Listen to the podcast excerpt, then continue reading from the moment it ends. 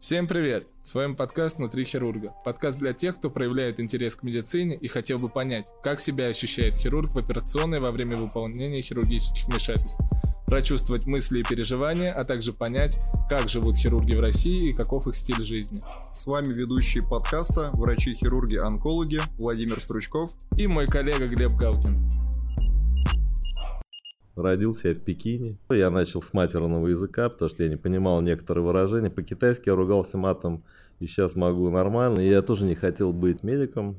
Хирургии, там, толстые кишки, там, женщина заведует. Я говорю, женщине не пойду. Потом завертелась, завертелась, завертелась.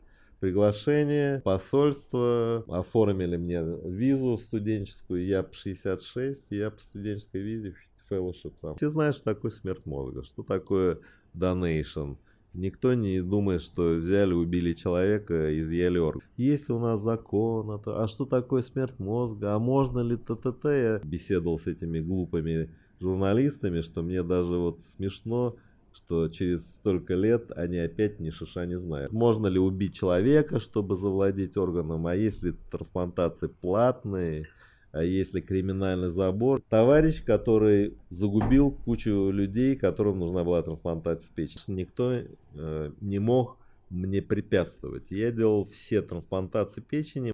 Фабрик, фабрика смерти по имени Склиф, дорогостоящий, откуда по ночам выходят люди с бляхами, с чемоданчиками в руках, а потом пропадают бабушки из приемного отделения. Ну, звонок, дверь, там у нас закрыт, ну, подхожу, вы к кому? Говорит, извините, а можно у вас органы продать? Я говорю, я не понял, как продать?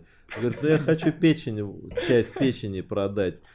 Я говорю, знаете, мы можем только целиком ее взять, хотите? Я говорю, как целиком? Говорю, ну так, все это чистая случайность. Вся наша жизнь это сплошная случайность, и все мы случайно на этой земле, и никакого смысла в этой жизни нет. Удовлетворенным можно быть только на том свете.